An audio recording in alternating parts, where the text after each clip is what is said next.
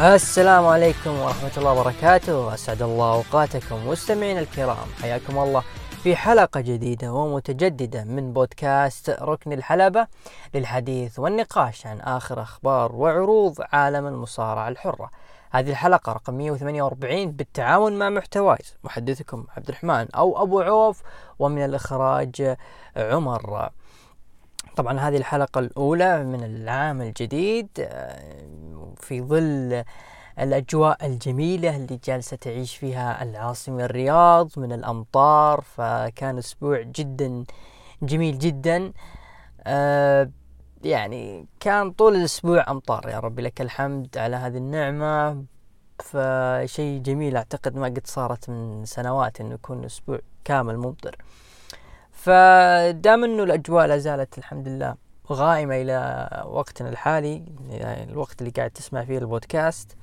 يعني حاب نوجه نصيحة لك عزيزي المستمع يعني سواء عندك مطر ولا بإذن الله يجيك مطر مستقبلا يعني حاول آه، تستغل هذه الأوقات آه، بالدعاء. زي ما إحنا عارفين أنه أوقات آه، نزول المطر من الأوقات اللي تستجاب فيها الدعوات بإذن الله سبحانه وتعالى. فإن شاء الله الله يفرج همومنا وهمومكم ويستجيب دعواتكم يا رب العالمين. آه طبعا هذا الأسبوع آه للأسف عبد الرحمن كان بيكون معنا والله الحلقة لكن للأسف آه اعتذر سبحان الله تعرض لي آه صحية. إن شاء الله ما يرى باس وما يشوف شر. أما بالنسبة للمخرج حبيبنا عمر دوبه راجع من البراري ومستمتع بالأجواء في البر هناك. وأخوكم في الله المتحدث يعني لا يزال محتفل بقدوم كريستيانو رونالدو. الله أكبر. يوم كان جميل جدا. فبالنسبة لي كان أسبوع آه، من ناحية العالم مصار الحرة كان أسبوع جدا جدا مثير جدا ثقيل. يعني أنا يعني لنا فترة طويلة جدا ما عشنا هذه الفترات يعني إنه يكون مثير بأخباره مثير بعروضه بنتائجه بالأحداث اللي قاعد تصير المفاجئة لنا صراحة. فا كالشخص اللي عاش الأسبوع بحذافيره أكيد إنه مستمتع بغض النظر هل هو معصب ولا مستانس ولا اللي هو whatever كانت حالته النفسية. المهم إنه استمتع هذا الأسبوع.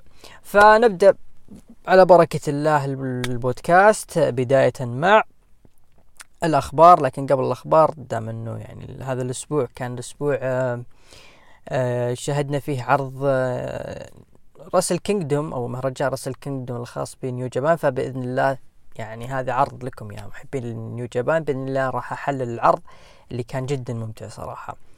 فنبدأ بسم الله البودكاست بداية مع الأخبار. الخبر الأول عندنا تصريح من آه، عضو قاعة المشاهير Kurt Angle.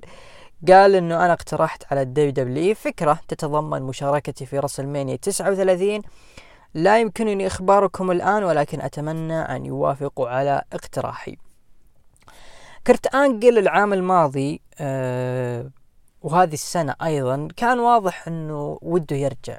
وده يرجع للمصارعة وده يرجع للحلبات بفكرة نزال أو على الأقل يكون له دور في العروض.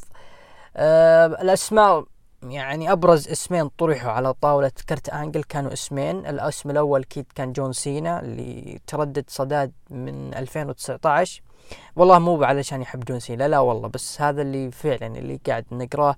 من ردود فعل الناس.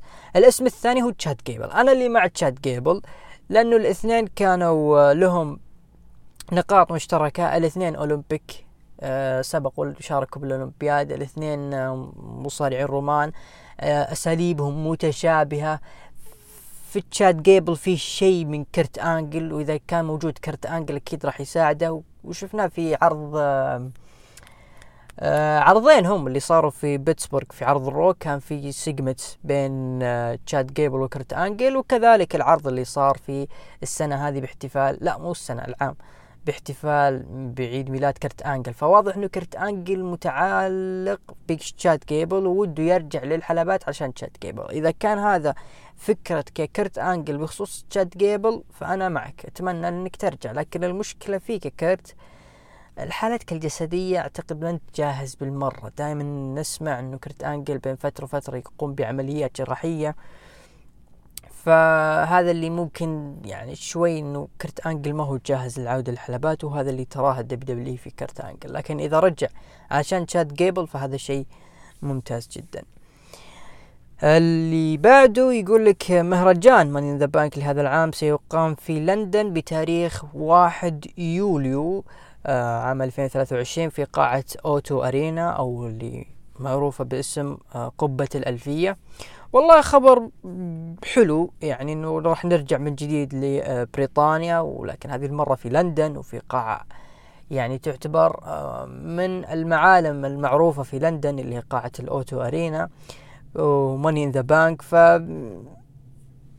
Money in the Bank كان العام عليه أخبار كثيرة إنه هو راح يكون متواجد في ال WrestleMania وأعتقد إنه ما ما ما وفقت في أو ما تم موافقة على هذا الاقتراح إنه يكون موجود في ال WrestleMania كان بيكون شيء ممتاز لأنه Money in the Bank ترى خف قيمته كثير كثير السنوات الماضية من ناحية الأبطال لأنه ما استفادوا كثير من حقيبة Money in the Bank أه لكن لو رجعت في ال WrestleMania راح تكون أول شيء لحظة مهمة للمصارع اللي راح ياخذ Money in the Bank وهو حامل لقب Money in the Bank أو حقيبة Money in the Bank بإمكانه يصرف في ليلة العرض. أعتقد هذه ما صارت في تاريخ WrestleMania هي صارت إنه أه Seth Rollins صرف الحقيبة في WrestleMania يعتبر هذا أول صرف والوحيد في تاريخ WrestleMania لكن لو حدثت مثلا إنه بطل Money in the Bank يصرف الحقيبة في المهرجان نفسه هذه ما أعتقد صارت ولا أعتقد راح تصير دام إنه خلاص Money in the Bank راح still يكون pay-per-view في ال WWE وفي نفس الوقت ما فيه مصارع يعني ممكن يكون Money in the Bank ممتاز وجيد ل لإرث الحقيبة نفسها. نحن شفنا العام الماضي فاز فيها Austin Theory وما كان أبدا جاهز يكون الحقيبة بالنهاية فشل في صرفها على لقب الولايات. فجي جي حقيبة Money in the Bank لكن بإذن الله يكون عرض ممتاز. أه أكيد جمهور لندن راح يكونون جماهير منتظرين الصراحة. الخبر اللي بعده يقول لك إنه William Regal عاد إلى ال WWE بشكل دوري وبدأ بتولي مهامه الإدارية. طبعا أنا يضحكني إنه الخبر يقول لك أو في نهاية الخبر يقول إنه William Regal عاد في صباح اليوم. أنا يا خوف إنه ويليام ريجل يغادر ال WWE مساء اليوم أو صباح الغد يعني. أه ليش؟ راح نشوف الخبر اللي بعده اللي هو ال main event الحقيقي صراحة. طبعا عودة ويليام ريجل أكيد عودة يعني شبه ما معروفة لأنه عاد الرجل إلى ال WWE بمنصب نائب المدير ل Triple H واضح أنه راح يمسك مهامه من ناحية المركز التدريبي في ظل إنه في مصارعين يعني بدأوا يعني يهتمون في WWE من ناحية زي ما شفنا الأسبوع الماضي كان في توقيع ل Dragon Lee في مصارعين بدأوا يتحسنون من ناحية الأداء على الحلبة. فواضح إنه بيكون اهتمامه في NXT وفي المركز التدريبي بشكل عام. فنشوف الأيام الجاية إيش تتضح لويليام ريجل لكن ليش أنا خايف إنه الخبر يتحول إلى صباح الغد مغادرة؟ لأنه طوال الأسبوع هذا كثرت الأخبار عن فينس ميكمان إنه آه جالس يحوم حول ال WWE جالس يدور الرجال. طلعت منه تصريحات كثيرة. من أبرز التصريحات هذا الأسبوع إنه يخطط للعودة إلى ال WWE معا لبيع الشركة.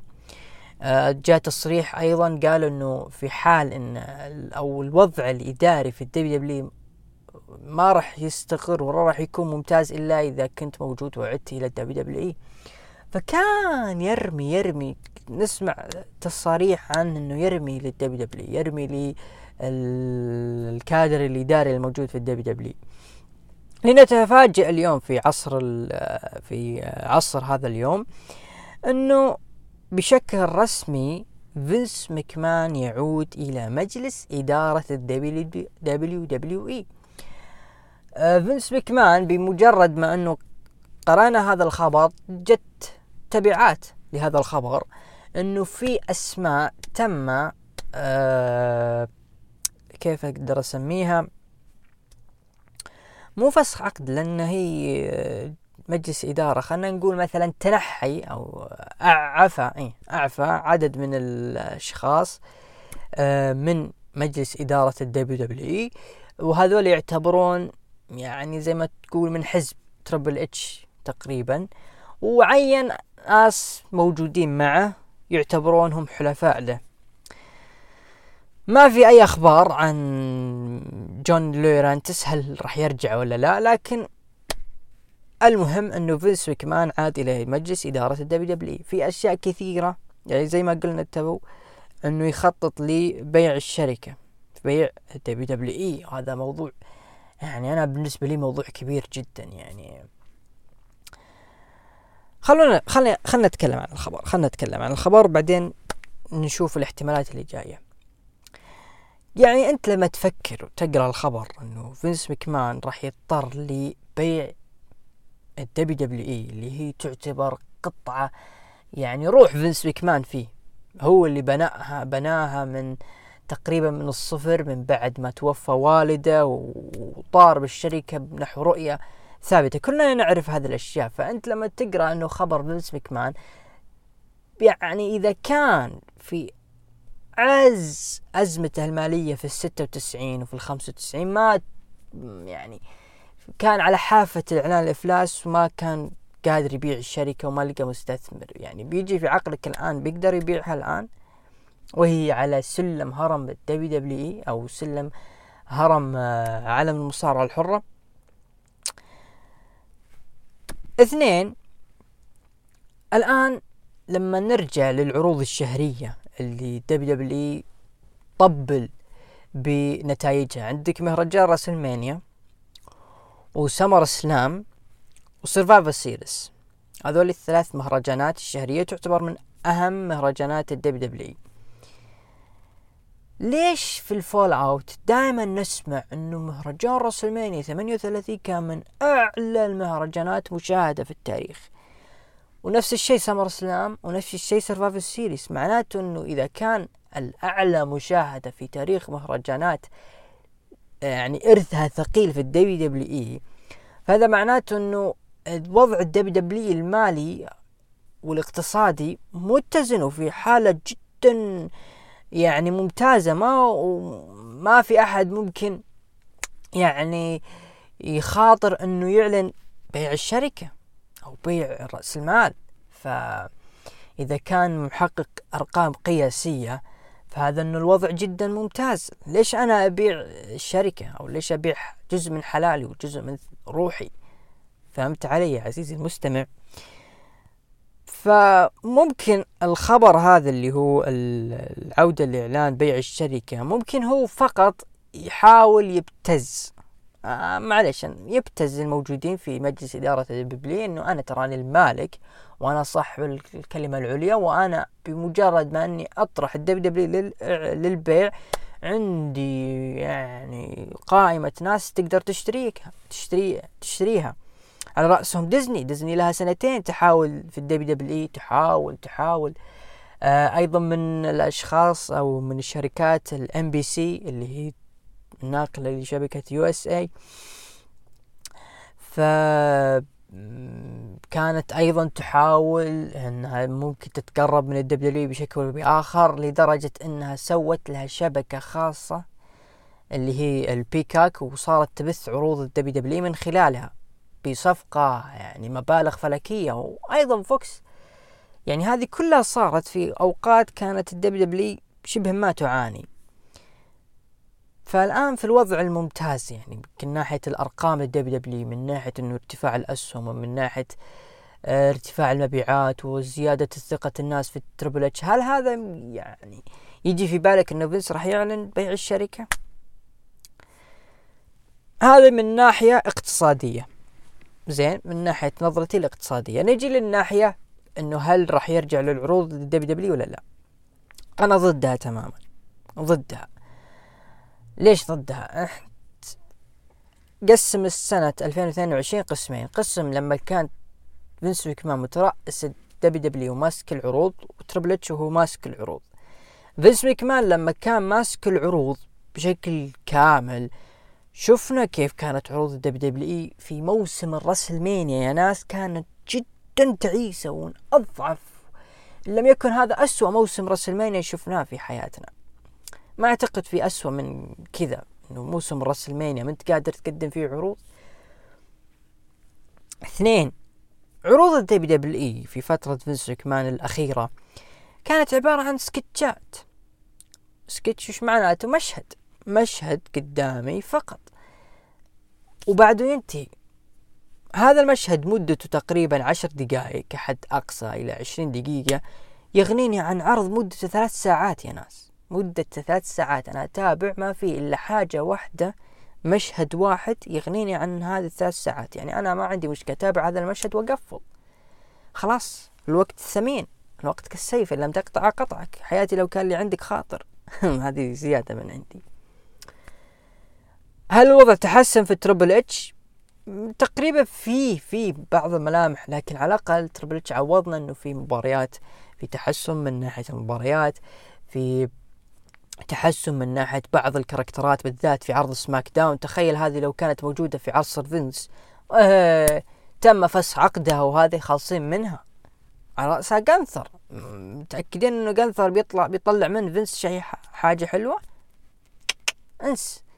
تربل هو اللي قدر يطلع منها حاجة. ودام إنه على سيرة ذكرنا النجوم أه بعطيكم نجمين. كانوا ضايعين في فترة دبي في فترة فينس. لكنهم في مع Triple H تحولوا لنجوم آخرين. على رأسهم سامي زين. سامي زين في WrestleMania كان يواجه جوني نوكسفيل والشلة اللي معاه. في نهاية السنة تحت Triple H من أهم نجوم WW ومتفوق على Bloodline وهو رومان رينز قد يتفوق عليه أيضا. رومان رينز يتفوق عليه وهو بجانبه. الاسم الثاني درو ماكنتاير درو ماكنتاير كان يواجه ناس بارين كوربن وجندر مهال تخيلوا درو ماكنتاير كان يواجه جندر مهال نهاية السنة هو أحد نجوم ال main eventers. من أهم نجوم ال main eventers. لكنه ما هو مستغل. لكنه أعطي حقه بالنهاية. كبروموهات وكمباريات وكقصص. آخر السنة عندنا مهرجان Survivor Series العام الماضي كيف كان إعلان المس... كيف كان إعلان المنافسين اللي يلعبون traditional 5 on 5 في تويتر كل خمس دقائق اسم بالله هذا قصة لكن السنة هذه جبت لي War Games الأطراف المتواجدين في المباراة نفسها كلها عبارة عن قصص متشابكة مع بعض طلعت منها حاجة جميلة جدا استمتع فيها المشاهد. فهل هذا يلغي إنه Triple H ما عنده سلبيات؟ لا عنده أكيد سلبيات وكوارث كوارث. من ضمنها ديكستر لومس وأنا جاية في عرض Raw ديكستر لومس لكن يا أخي قارن نفسك قارن المنتجين لما كان فينس هو اللي ماسك كعروض وقارنها ك Triple H إنه كعروض مدتها ساعات طويلة. المشاهد ممل في فترة فينس لكن في فترة Triple H متقبل. في up and down هذه تحصل. في فترات تعتبر الأسوأ اللي هي خريف المصارعة. أنا ملاحظ إني طولت قاعد أشوف ال timeline اللي هو 20 دقيقة ما في أي أخبار 20 دقيقة لكن خبر ك إنه عودة فينس ماكمان دسم جدا فأتمنى إنه آه يكون خبر آه واتضحت لكم الصورة. هذا بالنسبة لي اللي عنده وجهة نظر كلنا عندنا وجهات نظر وإن شاء الله إن نتفق في نقطة معينة. هذا كل ما يخص الأخبار ننتقل الآن للعروض الأسبوعية بداية مع عرض SmackDown العرض يقيم في تامبا فلوريدا افتتح العرض بدخول بري وايت وتكلم إنه يحاول يكون شخص جيد لكن هناك بعض الأحداث اللي تصير له اللي نتج منها هجومه على المصور. كان يحاول يبرر الموقف لكن دقت موسيقى ال اي نايت أو ال اي نايت برضو. الاي نايت يلا دام إنه جت الفكرة في بالي الاي نايت كان في فترة فينس كمان ماكس دوبري وش والبلاوي اللي كان يسويها والضياع اللي كان فيه. لكن في فترة تربل اتش من نجوم SmackDown وقال أنت تضحك علينا وتحاول تبرر هجومك على المصور. بالنهاية تحداه بال Rumble ووافق بري وايت. لكن دخل العم هاودي ودخل الحلبة ووقف بجانب بري وايت ضد الاي نايت لكن بشكل مفاجئ العم هاودي يضرب بري وايت والاي نايت يغادر الحلبة. آه العم هاودي وبري وايت قصة آه غامضة من جوانب شخصية بري وايت الحديثة اللي جالسة تروى في حلبات الدبليو دبليو والناس تترقب إيش ممكن يسوي العم هاودي إيش هو دوره في الدبليو دبليو إي ودام إنه ظهر مع بري وايت فإنه أكيد هو ورقة بري وايت الرابحة. في أي مشكلة يقع فيها بري وايت نزل لي العم هاودي. نزلت الآن العم هاودي ضد الاي نايت كما هو شايفينه الأسابيع الماضية إنه هو اللي هاجم الاي نايت بشكل أسبوعي. لكن هجومه الآن على بري وايت في الوقت هذا الحالي في وقت انت جالس تبني بري وايت والرسم الشخصية وإلى آخره من الأحداث. أحس إنه وقت غلط. وقت غلط بالذات إنه بري وايت من النوع الحساس جدا. لما تضيع معه مع أول لفة خلاص النجم ينتهي. وتحاول الآن يعني تحاول تستعيد ثقة النجم في نفسه وإنه قادر يقدم شيء للدب دبليو يعوضنا عن خيبات الأمل اللي صارت. لكن أنا خايف إنه هذا خيبة الأمل أو اللي حصل هذا ممكن يأثر على بري وايت نفسه. هذا غير الشيء اللي بيصير في عرض روبن جي. فأنا ما حبيت الهجوم هذا. ممكن يكون كتغيير. دبليو دبليو تقول okay مو كل مرة العم هاودي راح يكون بجانب بري وايت. ممكن يضرب بري وايت علشان بس يحاول يجذب انتباه الخصم. هذه ممكن تصير لكن إذا تكررت كثير الناس راح تمل من بري وايت. وهذه مشكلة. هذا اللي أنا خايف منه إنه الناس كانت تمل من تكرار البروموهات الغامضة من بري. ما في أي تواجه بينه وبين إل اي نايت إلا قليل علشان يكون في ثقة للمباراة. لكن هجوم العم هاودي أنا بالنسبة لي ما أدري أنا متردد في الفكرة هذه. لكن مباراة في Royal Rumble أكيد راح تكون مرتقبة. أول مباراة لبري وايت منذ العودة وكذلك أول مباراة لإل اي نايت ك إل اي نايت بعد ماكس دوبري الله لا يعيده. فقرة سامي زين وبول هيمن خلف الكواليس. كان في ذبات من سامي زين على بول هيمن. مباراة شيمس ضد سولو سيكوا فاز سولو بعد نهاية المباراة الأوسوس كملوا هجوم في شيمس وال Brawling Brutes وسولو كان بيهجم شيمس على رقبته بالكرسي لكن دخل درو ماكنتاير وأنقذهم.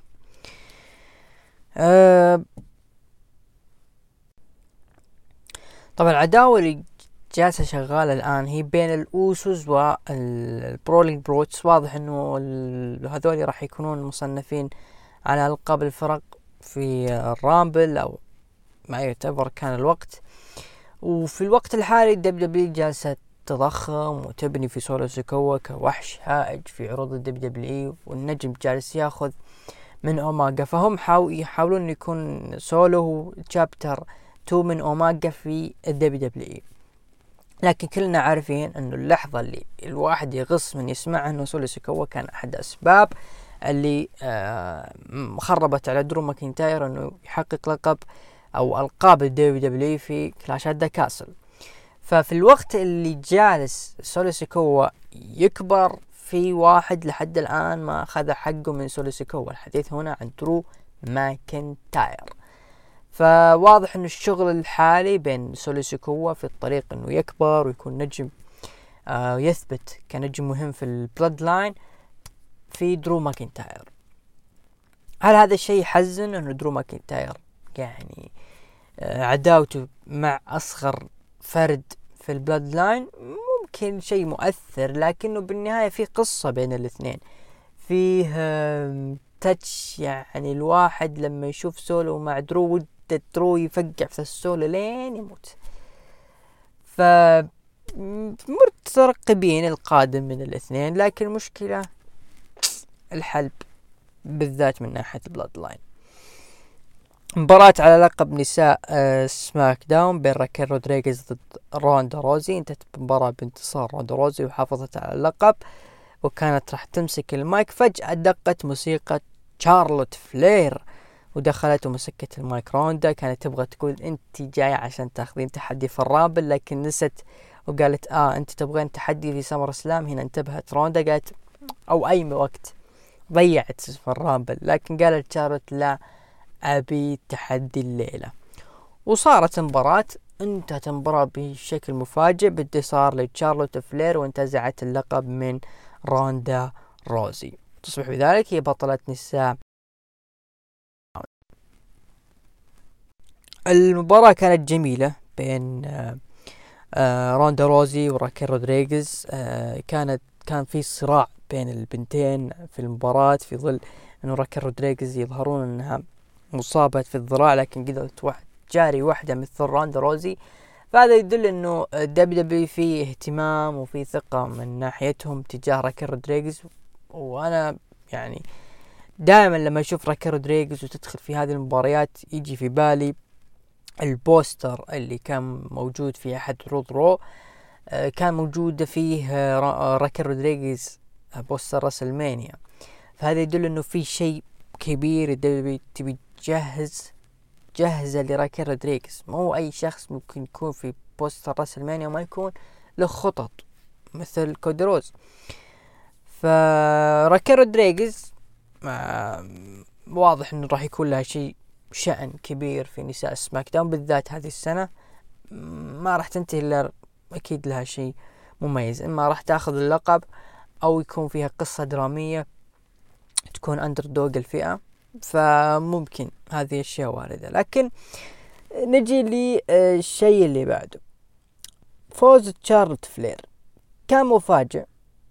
عودتها كانت مفاجئة بالذات في هذا الوقت. آه أنا كنت متوقع أنه شارلوت راح تدخل مع بيانكا لأنه الاثنين ما صار بينهم أي touch آه دام إنه بيانكا بيلير هي متسيدة فئة النساء وهي يعني في ال top. آه بجا يعني بغض النظر عن روندا لأن أشوف بيانكا أفضل. لأن فما في خصم ممكن يجاري بيانكا ويقدم معها شغل ممتاز إلا ممكن شارلوت فأنا كنت حاط إنه ممكن WrestleMania هذه السنة تكون تشارلوت ضد بيانكا وتفوز تشارلوت وتنتهي سلسلة بيانكا مع اللقب. لكن فوز تشارلوت بنساء SmackDown. ما أدري إيش الهدف فيه. الهدف ممكن واحد إنه روندا روزي سئمت سئمت عروض ال WWE حاليا والدليل على ذلك ضيعها في البرومو. واضح إنه البنت ما تجهزت وما كان فيها أي اهتمام من ناحية البروم اللي كانت تقدمه أمام شارلوت فلير. في نفس الوقت ما هي مهتمة للقصة اللي الناس تترقبها اللي هي شينا بيزلر. شينا بيزلر أنا بالنسبة لي ماني منتظر منها أي شيء. البنت خلاص استهلكت تماما. ما استهلكت ما في شيء مترقب منها. فلما تحط راندا روزي وشينا بيزلر لعل وعسى شينا بيزلر يطلع منها الشيء ما راح توافق تروندا روزي. فبالتالي الوضع مع إنها ما يؤوس تماما في عروض دبليو حاليا. فبالتالي ودي روندا روزي بعيد وهاجت شارلوت تكون بطلة نساء الفترة الحالية. ولما تدخل معها راكيل أو أي نجمة قادمة من roster SmackDown سواء الوقت الحالي في بناء لل WrestleMania أو حتى لما يكون في draft أو حتى لما يكون بطلة ال Rumble نفسها تختار شارلوت فراح يكون شيء كبير. أه ننتظر نشوف إيش القادم لتشارلوت فلير مع لقب نساء SmackDown طبعا شفنا بعدها الفيديو اللي صار بين دومينيك وريري ميستيريو. أه أه لا دومينيك ميستيريو وريا ريبلي لما مسكت الشرطة. المصارعين خلف الكواليس يطقطقون على توب دولا ولا ألومهم صراحة. دخلوا ال Imperium وقال لودفيك كايزر إنه العام 2022 كان عام الجنرال. آه وفينشي قال إنه كان نجم مسيطر أو كان جانثر كان نجم مسيطر على اللقب والعرض اللي هو لقب القارات. وشفنا فيديو وجانثر يجلد في المنافسين وكان بيمسك المايك لكن دخل برون سترومان وتحدى جانثر لكن جانثر ما عطاه وجه وصار جلد بينهم انتهى لصالح جانثر وحاول يخضع آه أو اخضع هو برون سترومان لكن دخل ريكوشي للاسف ضرب جانثر بالكرسي ضرب حقيقي. أعتقد أصيب جانثر لكن آه الإصابة كانت طفيفة ما هي بذيك الثقل ولو صارت قوية ما راح تعدي على خير لريكوشيه آه بالنسبة لي تكريم آه للبرومو اللي سووه ال Imperium تجاه جانثر أكيد جانثر قدم شيء كبير ل آه لقب القارات تحول 180 درجة من لقب منسي في ال WW إلى من أحد أهم ركائز ال WW في الوقت الحالي. مباريات كتالوج عد واخلط تابع كلها ممتعة بالذات مع شيمس. آه مع سترومان نقلة كبيرة لجانثر توسع. برون سترومان يعني هو ما هو مهم صراحة لنا كناس تتابع عروض لكن في بعض الناس اللي ذائقتهم محدودة مثلا أو مهم متعمقين مرة في المجال ومهتمين بشكل كبير في ال WW فلما يشوفون نجم مثل جانثر وجالس يضرب برون سترومان اللي كان main eventer في سنوات ماضية ولا زال ناس تعتبره إنه وحش كاسر هذا راح يكون شيء كبير لجانثر كمباراة أكيد ما إحنا مترقبين منها أي شيء. الخوف كل الخوف ان سترومان هو اللي يفوز ويكسر آه سلسلة جانثر وهذا شيء ما هو مرغوب ولا راح يكون طيب لل WW لكن آه يعني على قولة حميد كل شيء وارد. نجي للحدث المنتظر. الحدث الرئيسي مباراة فرق بين كيفن أوينز وجون سينا ضد ال Bloodline رومان رينز وسامي زين. مباراة آه، استكمل فيها جون سينا الرقم القياسي حقه بمرور عشرين سنة. آه، خلال عشرين سنة لعب جميع مباريات في خلال تواجده في الدب دبليو. هذا رقم يحسب له. آه، انتهت المباراة بانتصار تاريخي انتصار كبير لكيفن أوز وجان سينا. ليش انتصار كبير؟ اولا أبو الشباب رومان رينز أول مرة يخسر من فترة طويلة. يعني في ناس تقول هو خسر في مباراة فرق لكن رومان رينز حتى لو كان في مباريات فرق أن دبليو تحافظ عليه وتهتم له لدرجة إنه في ال WarGames في ال WarGames ما خسروا ال Bloodline علشان خاطر رومان رينز نفسه يكون محافظين عليه. لكن دام إنه رومان رينز الآن بالوقت الحالي خسر فهذا يدل إنه رومان رينز ها هانت هانت هانت. وبيني وبينكم يعني إذا كان في نجوم كثر ما قدروا يفوزون على رومان رينز من اللي يقدر؟ فلازم يكون فيه teasing معين انه رومان رينز قريب النهاية. فهذه جت جون سينا وكيفن اونز كيفن اونز كان مسيطر على المباراة جون سينا كان نجم المباراة خالف الحلبة وشجع الجمهور الجمهور تفاعل معه بحركاته لدرجة إنه الحكمة أيضا تفاعلت معه. فهذا هو جون سينا يا عزيزي المستمع سواء كنت محب له ولا كاره أنت استمتعت في هذه المباراة وبالنتيجة. طبعا للأسف المباراة يعني ما نتيجتها ما أخذت ذاك ال hype اللي كان المفروض تاخذه بوجود رومان رينز لكن المهم إن الطفل انهزم. طبعا بعد اثناء احتفال كيفن اونز آه، شاهدنا إنه تعرض لإصابة في العين وهذا يعني إنه أبو الشباب رومان رينز رد الكف اللي لقمه في Survivor Series و جي جي كيفن اونز حتى ظهر في عرض ال Raw وعينه سوداء. آه، فا تمام. كانت هذه نهاية عرض SmackDown كان هذا آخر عرض في عام 2022 من ناحية WWE. المشاهدات بلغت مليونين وتسعة وعشرين ألف مشاهد. نروح لتقييم المستمعين. أعطوا من تسعة لعشرة ستة وثلاثين في المية ومن خمسة لثمانية خمسين في المية وأقل من خمسة أعطوا أربعة عشر في المية. آه بالنسبة لي عرض كان جدا جميل وكانت أحداثه حلوة. ما حسينا أبدا بالوقت لما كنا نتابع لايف فأنا أعطيه ثمانية ونص. يستاهل العرض يستاهل ثمانية ونص. مزاجي. جون سينا فاز. طبيعي جدا. آه العرض اللي بعده عندنا عرض Raw بدأ العرض بهجوم ال Bloodline على كل من كيفن اونز و آه على كل مو... عفوا على كل الموجودين في الحلبة من طاقم من حتى كانوا يحاولوا يهاجمون على المعلقين إلى آخره. طبعا طريقة الهجوم كيف؟ كان ال intro حق ال Raw لسه شغال فجأة شاهدنا إنه عرض ال Raw بدأ بهجوم ال Bloodline نفسهم دخل كيفن اونز لكن سامي قال يا كيفن ولا كلمة ال Bloodline ما هم رايقين لك رد عليه آه لكن راح تصابون. الآن دخل آدم بيرس وقال لا يا كيفن لا تدخل وطلب خروج Bloodline من القاعة لكنهم جلدوا الأمن اللي كانوا موجودين مع آدم بيرس ودخلوا كل ال roster ودخل كيفن أوينز وصار بينهم حارش قوي أدى إلى هروب ال Bloodline إلى الجماهير. قال آدم بيرس كلكم راح تكون عندكم مباراة الليلة. شوفوا يا عزيزي المستمع هي فكرتها مستمدة من غضب ال Bloodline نتيجة الهزيمة لرومان رينز. في عرض SmackDown لكن من الواضح أن ال WW تعتبرها مباراة ودية لكن نتائجها مهمة كيف؟ تخيل معي عزيزي المستمع لو انه رومان رينز هو اللي افتتح أثناء ما عرض ال Raw ال intro كان شغال تقطع ال يقطع ال intro فجأة بول هيمن يقول آه السيدات والسادة نعتذر إلى هذا الانقطاع لكن أعيروني انتباهكم. برومان رينز يعني شاهد مباراة SmackDown وإلى آخره وإذا كان له يعني وجهة نظر في المباراة.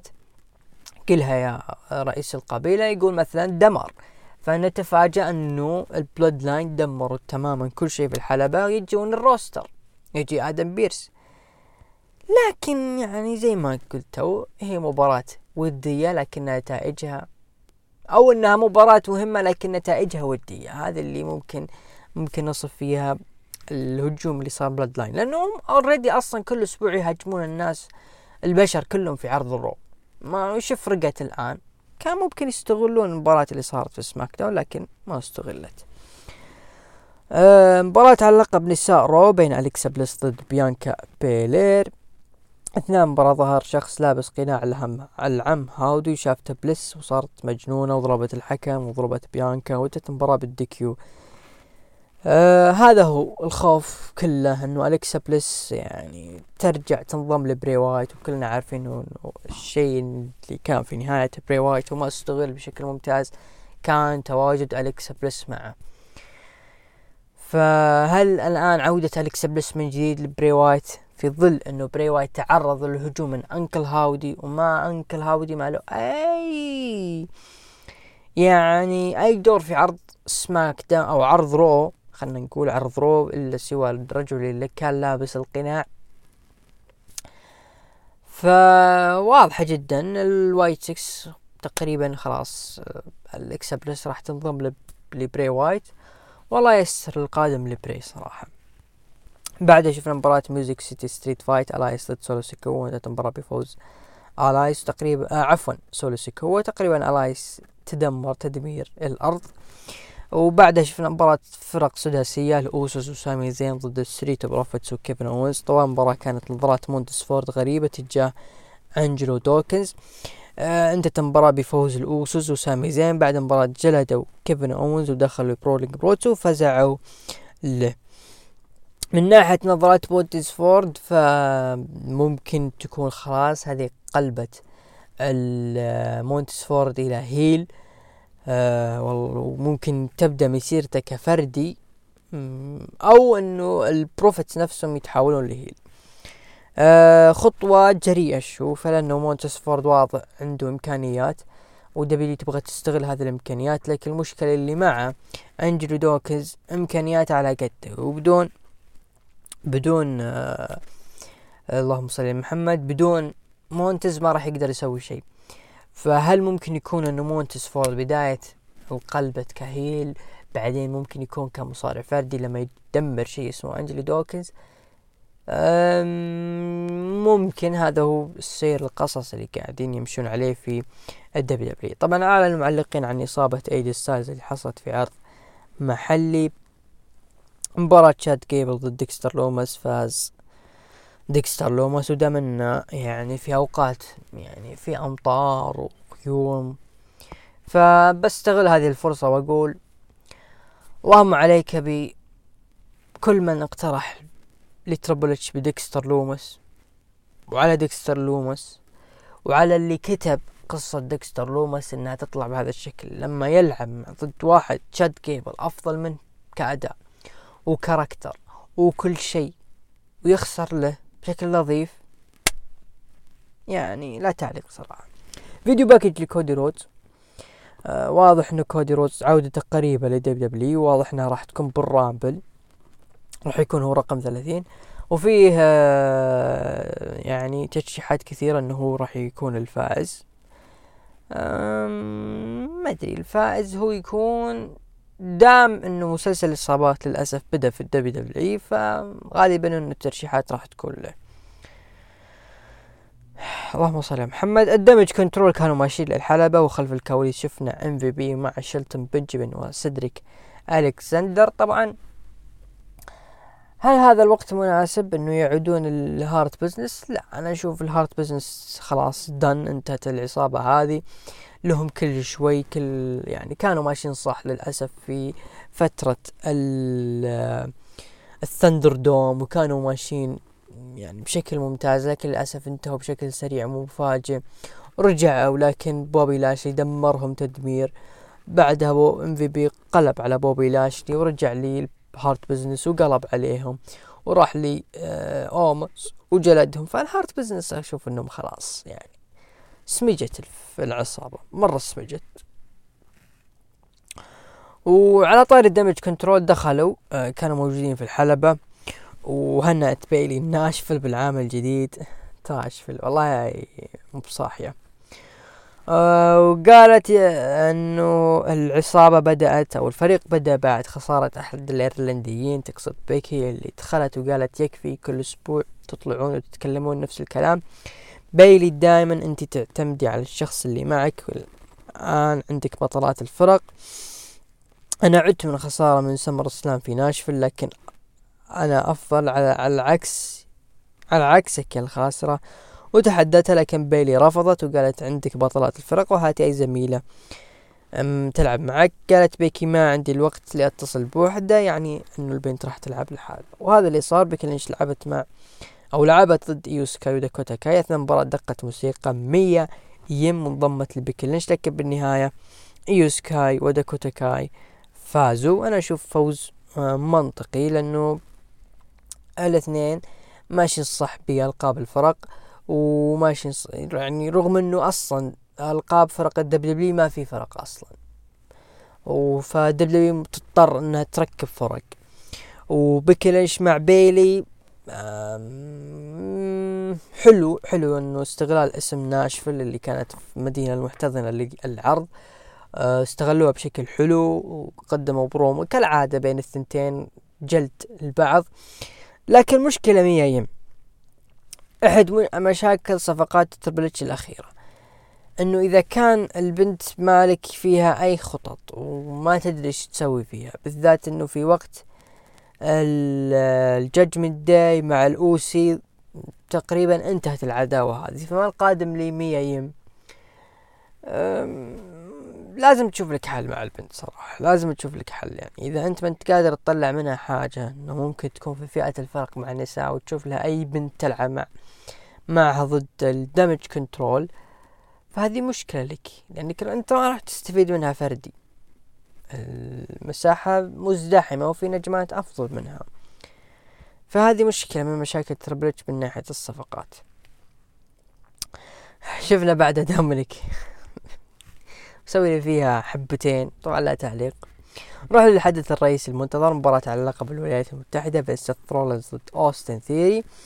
آه آخر مباراة تعرض سيث لإصابة لكن تحامل عليها وأكمل مباراة وانتهت لصالح أوستن ثيوري وحافظ على اللقب. آه، مباراة جميلة جدا مباراة جميلة جميلة جميلة جدا صراحة وحتى في ظل إنه سيث رولنز تعرض للإصابة لأنه قدر يطلع منها رغم الأداء الإصابة هذا اللي صارت قدر يطلع من آه ويستكمل المباراة والناس كانت مترقبة جدا لإيش كانت إيش ممكن تنهي عليه المباراة وفعلا انتهت بطريقة أنا أشوفها حلوة إنها تحافظ على أوستن ثيوري وكذلك تشوف إذا سيث رولنز تعرض لإصابة. الناس لحد الآن متشتتة هل هي إصابة حقيقية ولا سيناريو؟ آه ممكن في نسبة كبيرة إنها تكون في نسبة إنها تكون سيناريو لكن إذا كانت حقيقية فهذه مشكلة. الآن عندك إصابات كثيرة يعني في أسبوعك خسرت إي جي ستايلز والآن تخسر سيث رولنز فهذه مشكلة صراحة إنه من أهم الأسماء عندك في ال WWE اللي ترتكز عليها بالذات سيث رولنز اللي يعني حجر أساس مهم في ال WWE يتعرض لإصابة في الوقت الحالي قبل ما يبدأ موسم WrestleMania وما تدري إيش ممكن مدة الإصابة فالله يستر على سيث صراحة. طبعا أنا بالنسبة لي آه يعني ممكن أقسم إصابة سيث لقسمين القسم الأول كلنا شفنا في أحد العروض المحلية سيث رولنز كانت بجانب مين بيكي لينش سيث رولنز يعني أنا عارف إنك تحب بيكي لينش وتقدرها وهي زوجتك وام البنت حقتكم وكل شيء لكن ترى والله البنت إذا جت معك تراها نحس نحس. مو طبيعي لك يا سيث مو معقولة إن البنت لما كنت يعني في وقت الناس كانت تنتظرك تكون main eventer. في وقت ما في رومان رينز على الساحة. خلاص رومان رينز مصاب وجالس يتعالج. وخلاص الآن الساحة لك يا رومان يا سيث رولينز. وبمجرد ما انها جت معك بيكي يعني قدمت من أضعف المسيرات للق... لبطل ال Universal أنا أشوف. ضعيفة جدا كفترة وكاسم الشخص اللي حامل اللقب. الآن عادت من جديد بيكي لينش لجانب سيث رولنز وللأسف الرجل تعرض لإصابة. فسيث تكفى إذا أنت تبغى تشوف لك حل مع بيكي خلها خلف الكواليس ما ندري عنها لكن لا نشوفها تكفى بجانبك.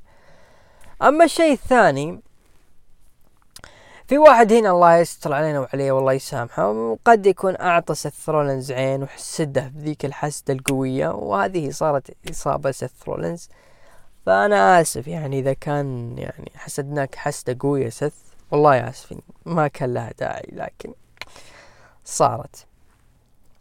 هذه كانت نهاية عرض ال Raw طبعا التقييم المستمعين أعطوا من تسعة خمسة وعشرين في المية من خمسة إلى ثمانية ثمانية وخمسين في المية أقل من خمسة أعطوا سبعة عشر في المية. أنا أشوفه تقريبا خمسة إلى أربعة ونص عرض ال Raw هذا الأسبوع. نروح لعرض NXT. طبعا بدأ العرض مباراة كارميلو هايز ضد أبولو كروز أثناء المباراة حاول تريك ويليامز تشتيت أبولو كروز وانتهت المباراة بفوز كارميلو هايز. طبعا المباراة كانت جدا جميلة بين كارميلو ضد أبولو وأنا ما كنت مستغرب صراحة لأنه أبولو قادر يطلع منه حاجة بالذات إذا كان مع واحد يفهم مثل كارميلو هايز. فمباراة كانت جدا جميلة. بعد مباراة اكسيوم ظهر فجأة وقفز على كارميلو هايز مرتين ولعب ضد تريك ويليامز وانتهت المباراة بانتصار اكسيوم وبعد المباراة كارميلو هايز هاج وتريك هاجموا اكسيوم لكن ظهر ابولو وانسحب هايز وويليامز. آه انضمام اكسيوم للخط هذا خط ابولو كروز و كارميلو هايز. أكيد إنه في صالح الثلاثة بالذات اكسيوم اللي فيه اهتمام كبير جدا من في NXT تجاهه بعد الأداء اللي كان جدا ممتاز في ديدلاين الآن لما تدخل مع واحد كان يعتبر هو من ال roster الرئيسي الحديث عن أبولو كروز ومن أهم الأسماء في العرض اللي هو كارميلو هايز. ففي شيء منتظر من ناحية اكسيوم فإن شاء الله إنه يطلع بشكل ممتاز.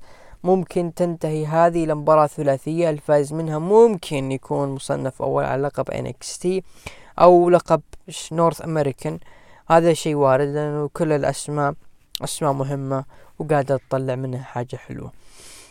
خلف الكواليس النيو داي مع البريتي ديدلي لكن ظهر سكسمز وقالوا أنتم فزتم على الجميع الا حنا وكوفي طقطق وقالوا استأذنوا من أبوكم يقصد جو جيسي علشان تاخذون الإذن من القائد. وقال جيسي كلنا سوا ما في كابتن في سكسمز وأنتم مو عائلة مثلنا. وقال كوفي عندك مشكلة معي ليش ما نتقابل في حلبة؟ قال جو جيسي أوه أهزم بطل WWE سابق من أعظم حاملي القاب الفرق في التاريخ. طبعا ووافق. أه تضخيم يعني جو جيسي بالنسبة للناس اللي كانت أه حابة كوفي أيام قبل خمس سنوات أو أربع سنوات. أربع سنوات نعم. لكن كون إنه يقول هو من أعظم حاملي ألقاب الفرق شوف النيو داي يستحق يعني كفريق إنه هم فريق ممتاز وأكيد راح يكون من ال future إنه يتكلمون في قاعة المشاهير اللي قدموا الاثنين بالذات مع البار آه شيمس وسيزارو وكذلك مع الأوسوس في 2017 كان شيء تاريخي صراحة من ناحية النيو داي. آه خلف الكواليس مقابلة مع أورو مينساه عن سنة 2023 وقال كيف بتكون لكن ظهر له خافير برنال وقال اليوم الكريسماس هنا. آه وقال ماكنزي لحظة الاحتفال قبل أسبوعين قال خافير أنا بحتفل اليوم وصار مشادة بيني وبين منساه ديجاك احترجز لورينزو ربطه والولد كله متعنف. وقال ديجاك عدم احترامي لك يصير أو عدم احترامي يصير لك كذا وجلده. ديجاك ضد لورينزو بجانب توني دي أنجلو المباراة بانتصار ديجاك وبعد المباراة حاول هجوم على لورينزو لكن توني هاجم وانسحب ديجاك وقال توني الأسبوع القادم بيلعب ضدك وبتشوف العدالة كيف بتكون آه، استمرار بناء تضخم ديجاك و chapter أكيد راح يكون مهم. دايجاك ضد توني دي انجلو مباراة راح تكون مرتقبة. الفائز راح يكون هو آه المصنف القادم على لقب North American ضد ويسلي آه أكيد أنا مع دايجاك التوكسيك اتراكشن في الحلبة قالت جيجي تركنا 2022 في الماضي ونركز على المستقبل. وحنا في 2023 فعلنا كل شيء وسيطرنا على ال roster بالكامل. وقالت جيسي هذه السنة بتكون سنتنا وبنحقق الانتقام لنا والجميع راح يشوفونا. لذلك حنا نركز على مصارعة واحدة وهي راكسين بريز وتقولين إنها تبي تتحطمين إمبراطوريتنا.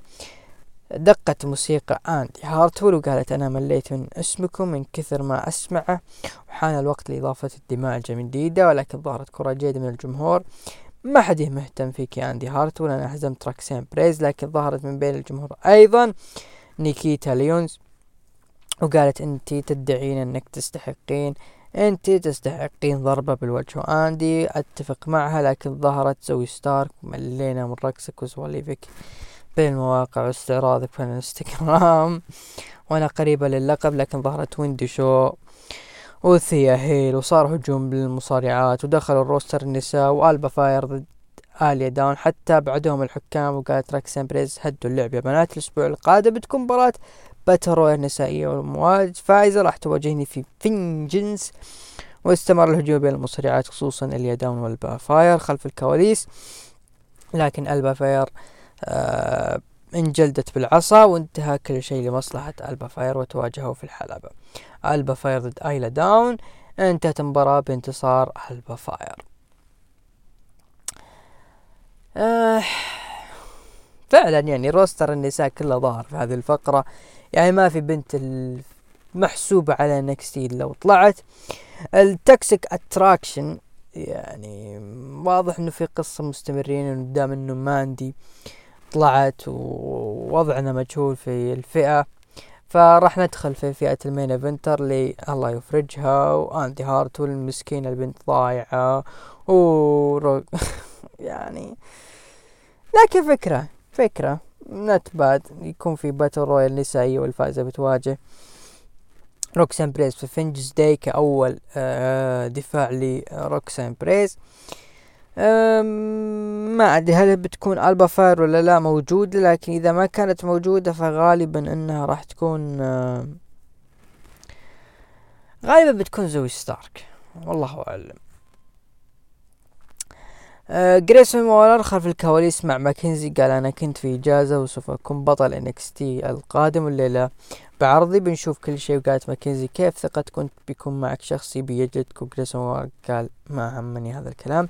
video package عن اللي صار بين الكريد براذرز واندوس شير أورو مينساه وخافيير برنال انتهت وقبل مباراة هجوم من برنال على مينساه المباراة بفوزه على برنال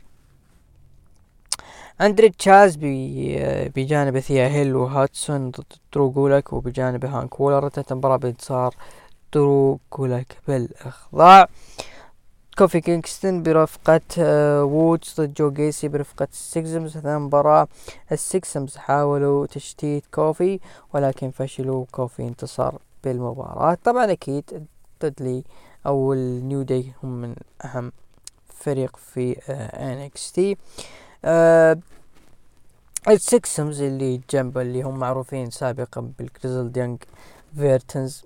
يعني أتمنى يكون لهم اهتمام أكثر من كونهم ال gimmick هذا حقهم اللي بصراحة ظالمهم كثير.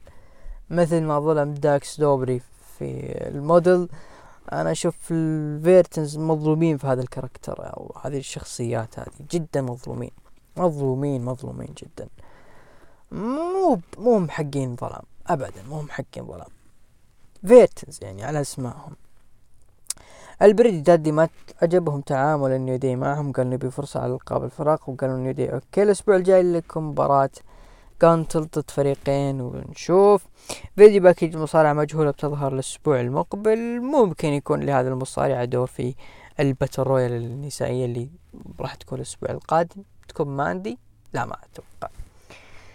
الأسبوع المقبل راح يكون عرض بعنوان New Year Evil جريسون وولر Effect جريسون وولر في الحلبة وقال أنا سعدت وأخذت فرصتي والبطل المستقبل لكن دقت موسيقى برون بريكر ودخل الحلبة.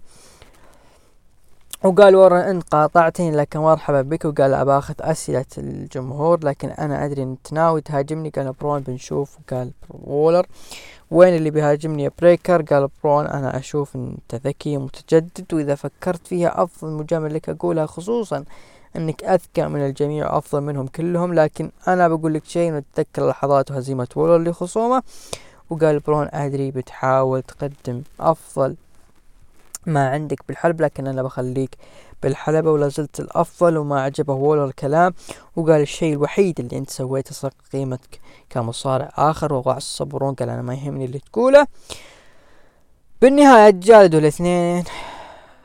وهاجم برون بريكر وولر وانتهى وجلده وخرج. عن استمرار البناء لمباراة الجريسون وولر وبرون بريكر في وقت أصلا جريسون وولر جالس يقدم آه، يعني على المايك شيء جيد.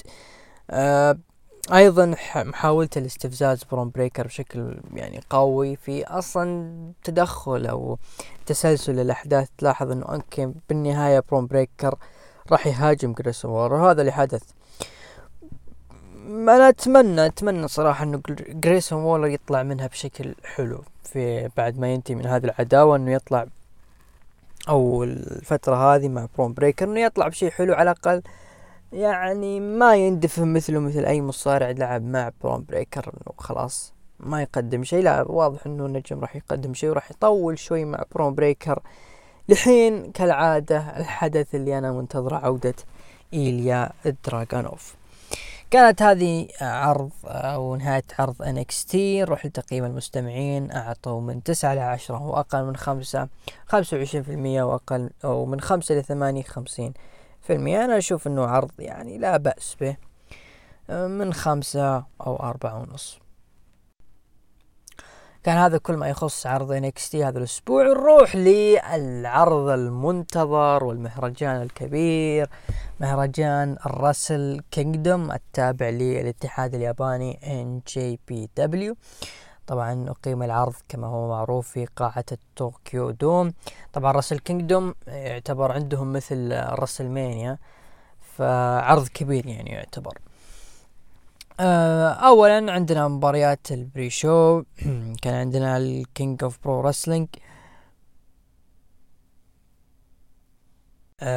جريت اوكان شينجو تاكاجي وشو وتورو يانو فازوا على كل من ارون هيناري وإل فانتازمو وإيفل وهيكوليو وجيف كوب وكينتا ومايك نيكولاس وروكي روميرو آه وفي أيضا مباراة بولتون أوليج وريوهي أويوا انتهت المباراة بتعادل بسبب انتهاء الوقت. المباراة آه أيضا شفنا ساتوشي كوجيما وماكابي وناغاتا فازوا على منورو سوزوكي وفوجينامي وتايجر ماسك. هذه المباراة كانت إهداء ل آه الأسطورة الراحل انطونيو إنوكي. ندخل في ال card الثقيل. بداية مع مباراة ال IWGP للفرق لفئة ال junior الكاتش 22 فرانسيسكو أكيرا وتي جي بي يدافعون عن لقبهم ضد ليو رش ويو. انتهت المباراة بفوز تي جي بي وأكيرا وحفاظهم على ألقابهم. مباراة حلوة افتتاح جدا جميل لفئة فرق بفئة الجونيور وفئة الجونيور أنا بالنسبة لي كانت يعني متسيد العرض وقدمت شغل جميل جدا استمتعت فيها طوال العرض سواء كفرق أو حتى ك آه اللقب فئة الجونيور. حنجي إن شاء الله. آه اللي شدني أنا بالنسبة لي تي جي بي آه تي جي بي كان يعتبر من المواهب المنتظرة في فئة ال cruiserweight في ال WWE ولما طلع ما أذكر قد شفنا له شيء يعني مهم أو شيء يعني واضح يلفت الانتباه. كان متواجد العام الماضي في العرض اللي كان اللي لعب فيه جون موكسلي وويل أوسبري. كان موجود هناك وكان مقدم شيء حلو. آه، في مباراة أعتقد deathmatch كان حلو أداء. فلما الآن يرجع تشوف الآن ومقدم أداء حلو بطل فئة فرق لل junior فشيء يعني أنا بالنسبة لي حلو يعني. كشخص سبق وتابع TJP أيضا ليو رش ويو ما قصروا وقدموا أداء حلو جميل جدا. هذه المباراة استمتعت فيها صراحة. نجي للمباراة اللي بعدها مباراة على لقب آه النساء. كايري اللي كانت معروفة في ال WWE باسم كايري سين. فازت على منافستها تام ناكانو في مباراة جدا سريعة ما أخذت ولا ست دقائق لكن الحدث المهم انطفأت الأنوار ودقت موسيقى. money money. طلع مين؟ أو طلعت مين؟ طلعت النجمة السابقة في WWE باسم ساشا بانكس. ظهرت في العرض وكان حدثها مرتقب صراحة ودخلت وواجهت كايري سين وسلمت عليها وضربتها وقدمت برومو تعرف فيها عن نفسها. طلع اسمها بعد ما كانت ساشا بانكس اسمها مرسيدس موني. وقالت أنا راح أكون متواجدة في New Japan وفي Stardom لأني أنا سيدة هذه الفئة. ورفعت حزام لقب النساء. طيب. نجي لساشا بانكس يا ساشا أنا شوفوا أنا مو ما أدري كيف أسلوب آه أو تعامل NJPW من ناحية اول ظهور للمصارعين. لكن لما يكون مصارع كبير ومهم وإذا كان مفاجئ أكيد اللحظة تكون حلوة. بغض النظر الأسلوب الإخراج مختلف لكن اللحظة نفسها حلوة. لكن ساشا هل هذا هو الظهور اللي انت كنت تروجي له ومتحمسين للمتابعين وانه شكرا WWE شكرا فينس وشكرت الناس وانتهت فترة ساشا بانكس. هل هذا هو ال debut اللي انت منتظريته يا ساشا؟ هل ال gear اللي انت ظاهرة فيه لا يجلس عاجبس شكل الشعر الغريب اللي لا هو نمر ولا هو حربة ولا هو ضب ما أدري من وين ماخذ شكل الشعر الغريب هذا. يعني إذا بغيت تبغين تبعدين عن شاشة لا تروحين بعيد يعني خذي بس الأشياء الأساسية والباقي انت حرة فيه مو تغيرين كل شكل اثنين لك سنوات في ال WWE تقدمين بروموهات. والآن لما خذيتي راحتك أكيد إنك لك عارفة طريقة برومات في ال WWE وكيف تسردين برومو. هذا برومو تسمينه؟ ضعيف جدا وعادي. أنا أقدر أطلع الآن وأقول أنا اسمي عبد الرحمن أنا جيت ل New Japan علشان أثبت نفسي و... وإني بطل وأنا راح ألعب معك اللقب. خلاص هذا هو هذا هو برومو. وأرمي عليه كلمات بذيئة وهذا هو برومو. ساشا بكل اختصار يعني. نجي للاسم مرسيدس موني. شوف كان لا أنا قريت اسم تسرب أعتقد Fightful أو أحد المواقع. تسرب إنه اسم ساشا راح يكون. مثلا أعتقد إن ما خانتني الذاكرة موني بانكس أو بانكس موني.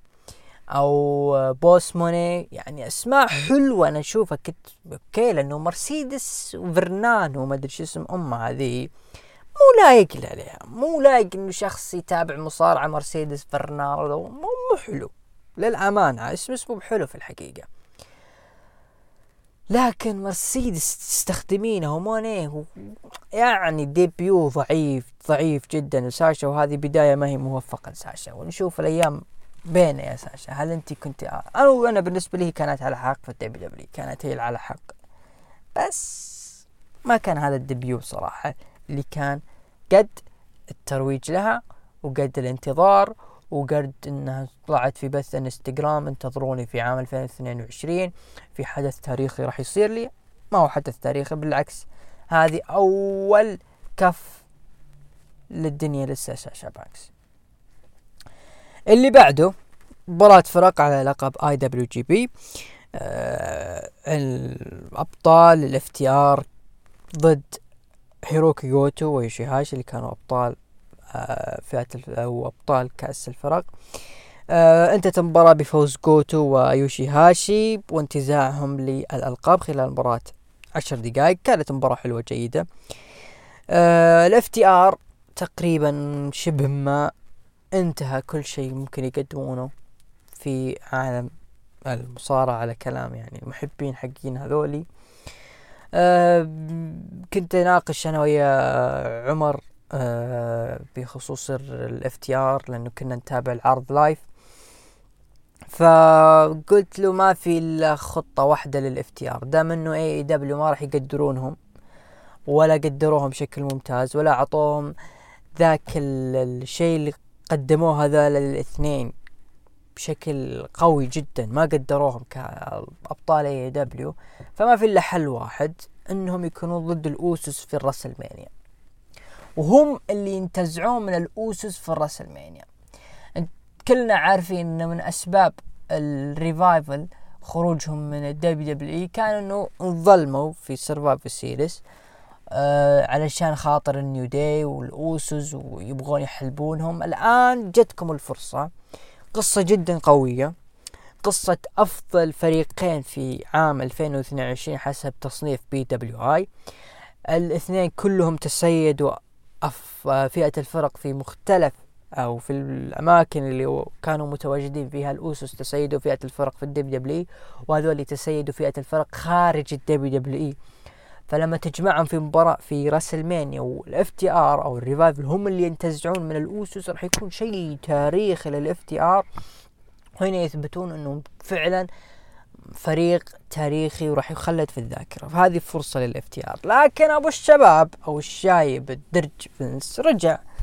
فهل هذا ممكن يحمس انه ال Revival يرجعون ولا يبقون ك FTR الله يعوضهم خير ال FTR اللي بعده آه لقب التلفزيون. أول مباراة للقب الجديد هذا زاك سيبر جونيور ضد رين ناريتا تنتظر بفوز لزاك سيبر جونيور يكون هو أول بطل للقب التلفزيون هذا اللقب الجديد. يستحق زاك سيبر يكون له شيء آه مهم في تاريخ يعني ك هو أول بطل أو شيء مرتقب لأنه زاك سيبر كان من النجوم المبدعين العام الماضي وكان مرشح أكثر من مرة أنه ممكن ينتزع اللقب من أوكادا وممكن يأخذ ال G1 لكنه ما توفق. فأعطوه لقب التلفزيون يعني ك يعني يرضون فيها المشجعين أنه أعطيناك لقب وقدم مباراة كويسة. جيدة مع رين ناريتا حلوة technical مرة ممتاز. فكويس المباراة لزاك سيبر جونيور ونشوف كيف ممكن يكون تعاملهم مع اللقب هذا اللي أعتقد راح يحل محل اللقب القارات. اللي بعده مباراة نيفر للوزن المفتوح تم تونجا ضد البطل كارل أندرسون. انتهت المباراة بفوز تاماتونجا وانتزاع اللقب من كارل أندرسون بطريقة جدا ضعيفة. مباراة ما كانت حلوة ابدا في الكارد الرئيسي هذا. والنهاية طبعا طبيعي كون إنه كارل أندرسون بينه وبين نيو جابان كانت مشاكل إنه النجم بطل عندهم وما يظهر. ف لا وفوقها النجم زعلان. ليش إنه أنتم زعلانين إني أنا ما أظهر؟ يعني أنا مو بشرط يعني أنا بطل. متى ما بغيت اظهر أظهر. والشباب يعني أنا بالنسبة لي موقفهم صحيح. يعني أنت ما احترمت الاتحاد ولا احترمت اللقب فبالتالي مع أقرب باب. وهو نفس الشيء بادلهم مباراة سيئة. حتى النهاية يعني كان كارل أندرسون لو نرجع نتابع المباراة كان قريب جدا من الحبل والحكم مشاها. علشان يخلصون من كارل أندرسون ولا طلع في آه يعني كشيء ممكن يخلد. المباراة اللي بعدها مباراة فرق سداسية هيروشي تاناهاشي كيجي موتو وشوتا امينو لعبوا ضد آه بوشي وسنادا وتاتسويا نايتو فازوا هيروشي تاناهاشي وموتو وامينو. مباراة يعني ما ركزت فيها كثير الصراحة بقدر المباراة اللي بعدها صراحة. اللي بعدها ال IWGP للفئة ال junior آه إيشيموري دافع عن لقب ضد الدسبرادو وماستر واتو وهيرومو تاكاهاشي انتهت المباراة بفوز هيرومو تاكاهاشي وانتزاعه للقب.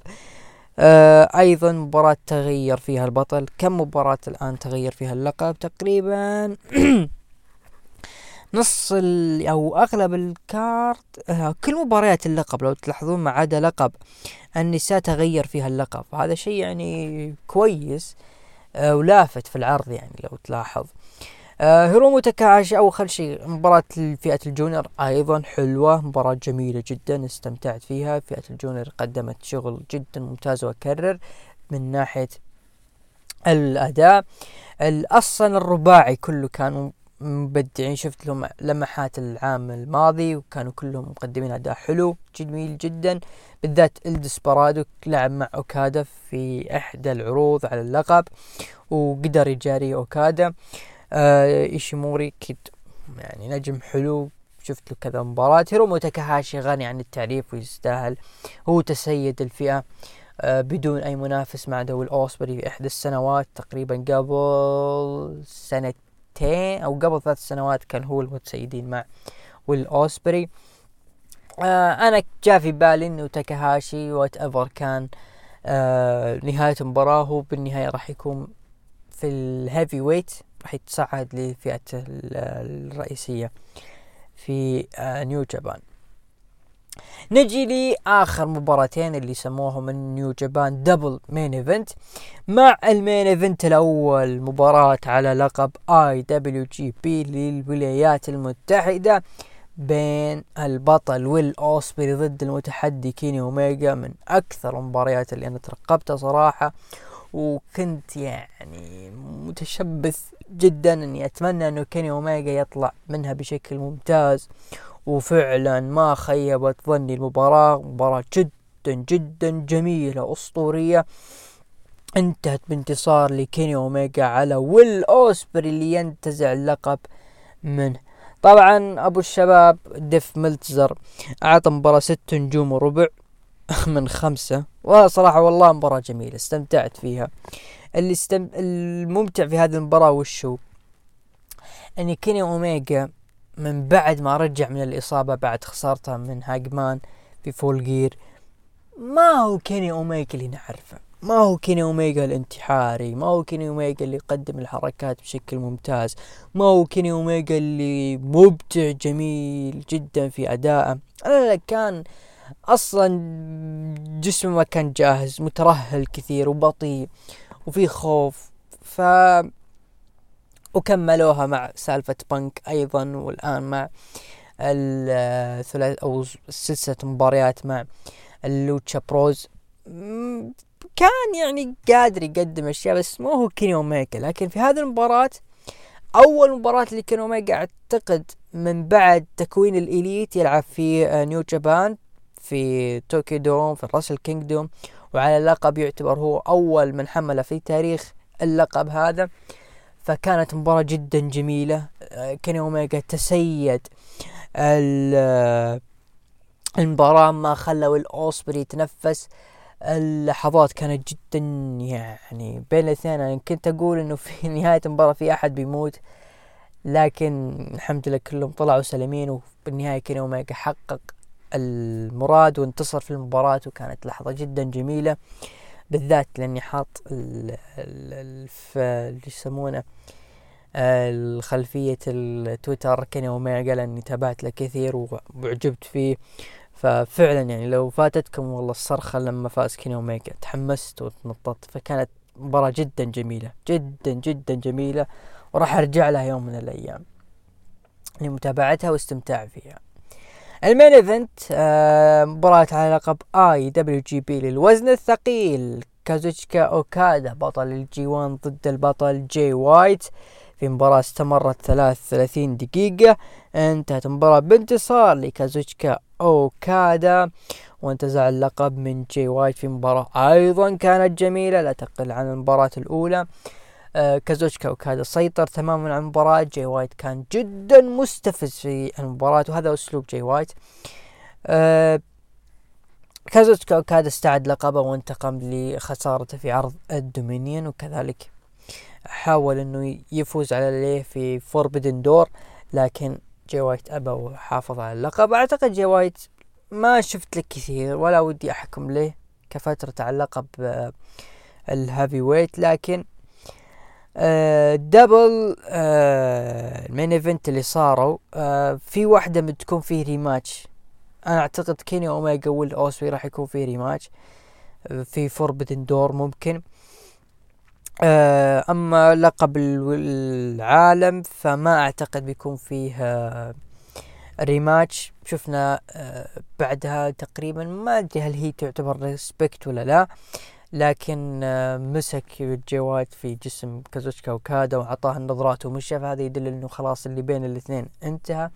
وكان في مباراة كانت مرتقبة كذلك في نهايتها وفاز فيها أوكادا. بعد النهاية دخل تاكاغي وعطى برومولي كازوشكا اوكادا واضح إنه راح يكون هو خصم أوكادا القادم. والله عرض جدا استمتعت فيه. كان الكارت ثقيل جدا. وممتع ومن الآن يعني أي عرض راح يكون في موقف حرج أمام هذا العرض الجميل جدا. استمتعت فيه. تقييمي له تسعة من عشرة كان جدا ممتع العرض. أنا ما أدري هل أنا مبالغ لأني ترى من الأسبوع الماضي والناس تقول بالغت في مدح سث فأنا ما أدري هل ما بالغت في عرض Wrestle Kingdom لكن أنا صراحة استمتعت. لو بتشيل مباراة ال NEVER وتشيل آه، مباراة النساء مع debut ساشا الغبي وتكتفي مباراة الولايات مع ال junior. ولقب العالم أكيد راح يكون عرض جميل جدا وتاريخي. فوفقوا صراحة New Japan في عرضهم. آه نذهب الآن للعرض AEW Dynamite أول عرض لهم في العام وكان بحلة جديدة بالكامل غيروا فيها stage وغيروا في كل شيء. لكن أنا كنت يعني أتمنى لو غيروا فيه الأغنية دام إنك أنت مغير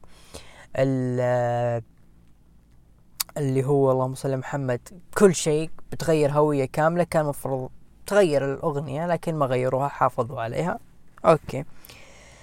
بدأ العرض بكريس جيريكو وبجانبه ال Society ضد ريكي ستارك لكن أنجلو تشتت الحكم ليهاجم مات بالعصا ويغمى على ستارك لكن انتهى ستارك يعود من جديد.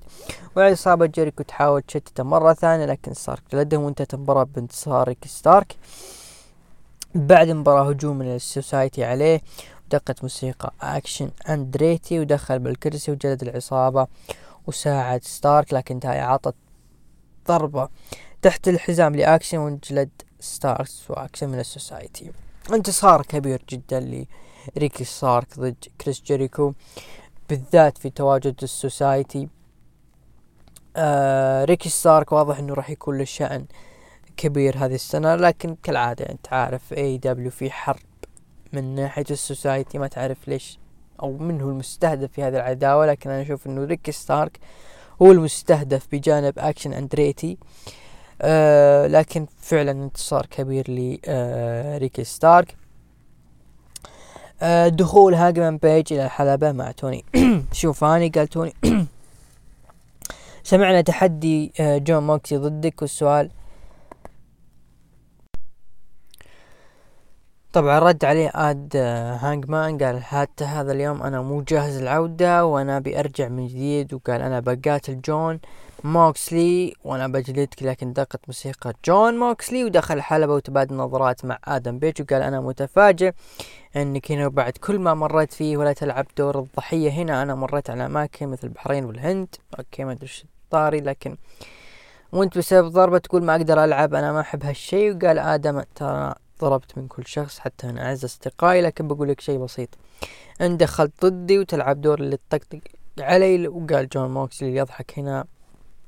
المرة القادمة بتكون شيء مختلف الأسبوع القادم بضمن إنك ما راح ترجع أبد وخرج. أه القوة في البرومو اللي صار بين هانجمان وجون موكسلي كون إنه يذكر موكسلي بإصابة هانجمان. إنه بسبب هذه الإصابة أنت ما أنت قادر يا هانجمان ترجع.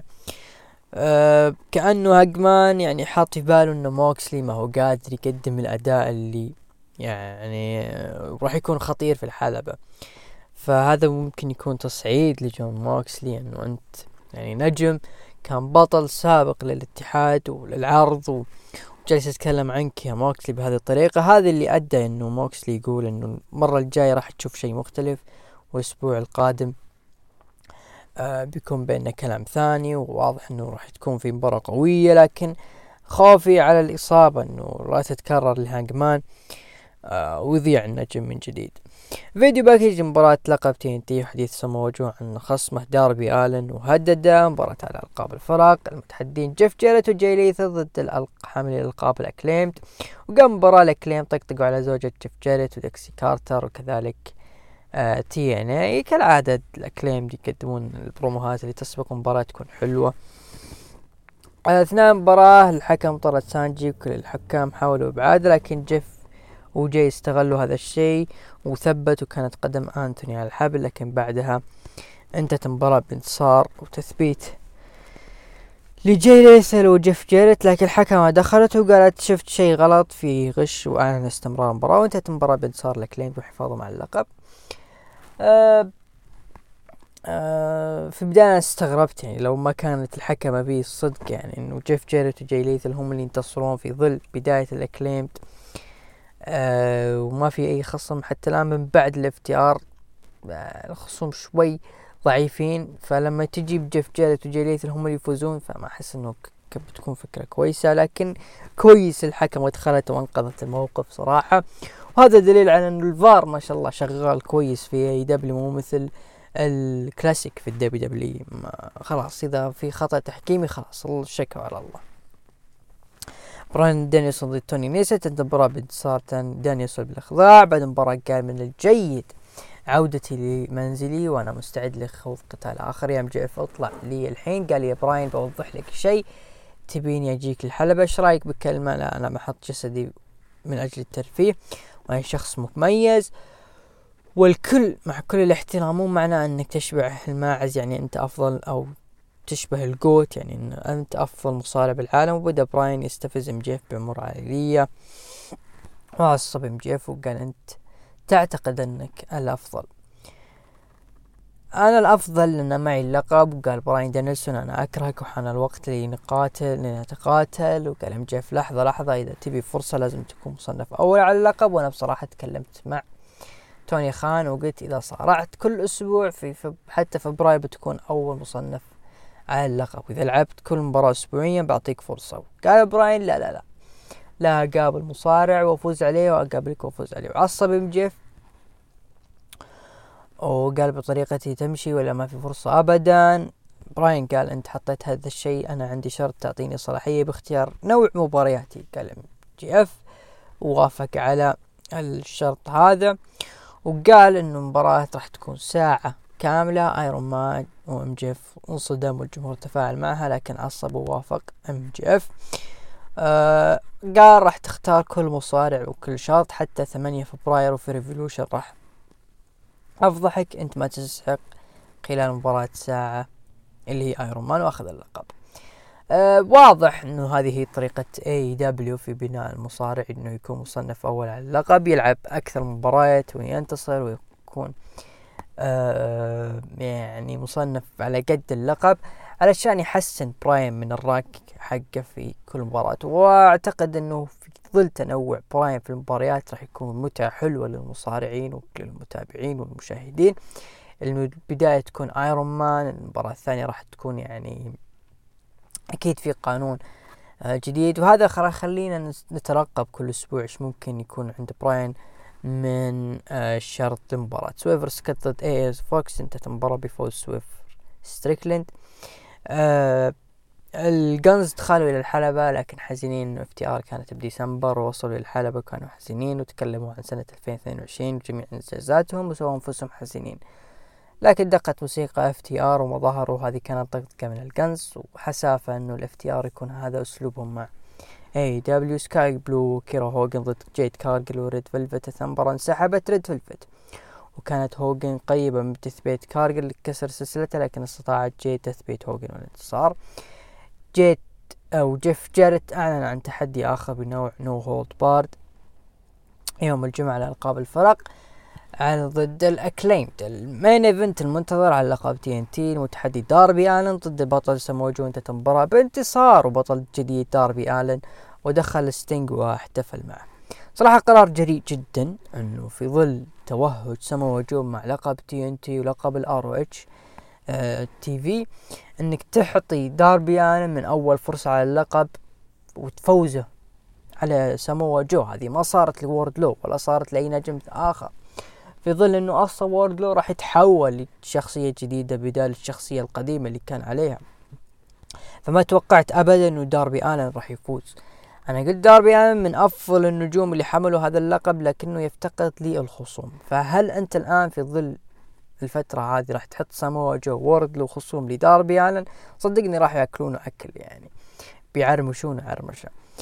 إلا لو كان في أيضا نجوم بجانب هذول الأسماء الثقيلة اللي واضح جدا أنهم راح يلعبون عداوة فيما بعد والفائز من هذه العداوة راح يلعب مع آه داربي وراح ينتزع اللقب منه فداربي لابد يكون له خصم آخر لابد يقدم بروموهات كويسة علشان يقدر يطلع نفسه بشكل ممتاز ولا يعيد تكرار التجربة اللي صارت مع لقب.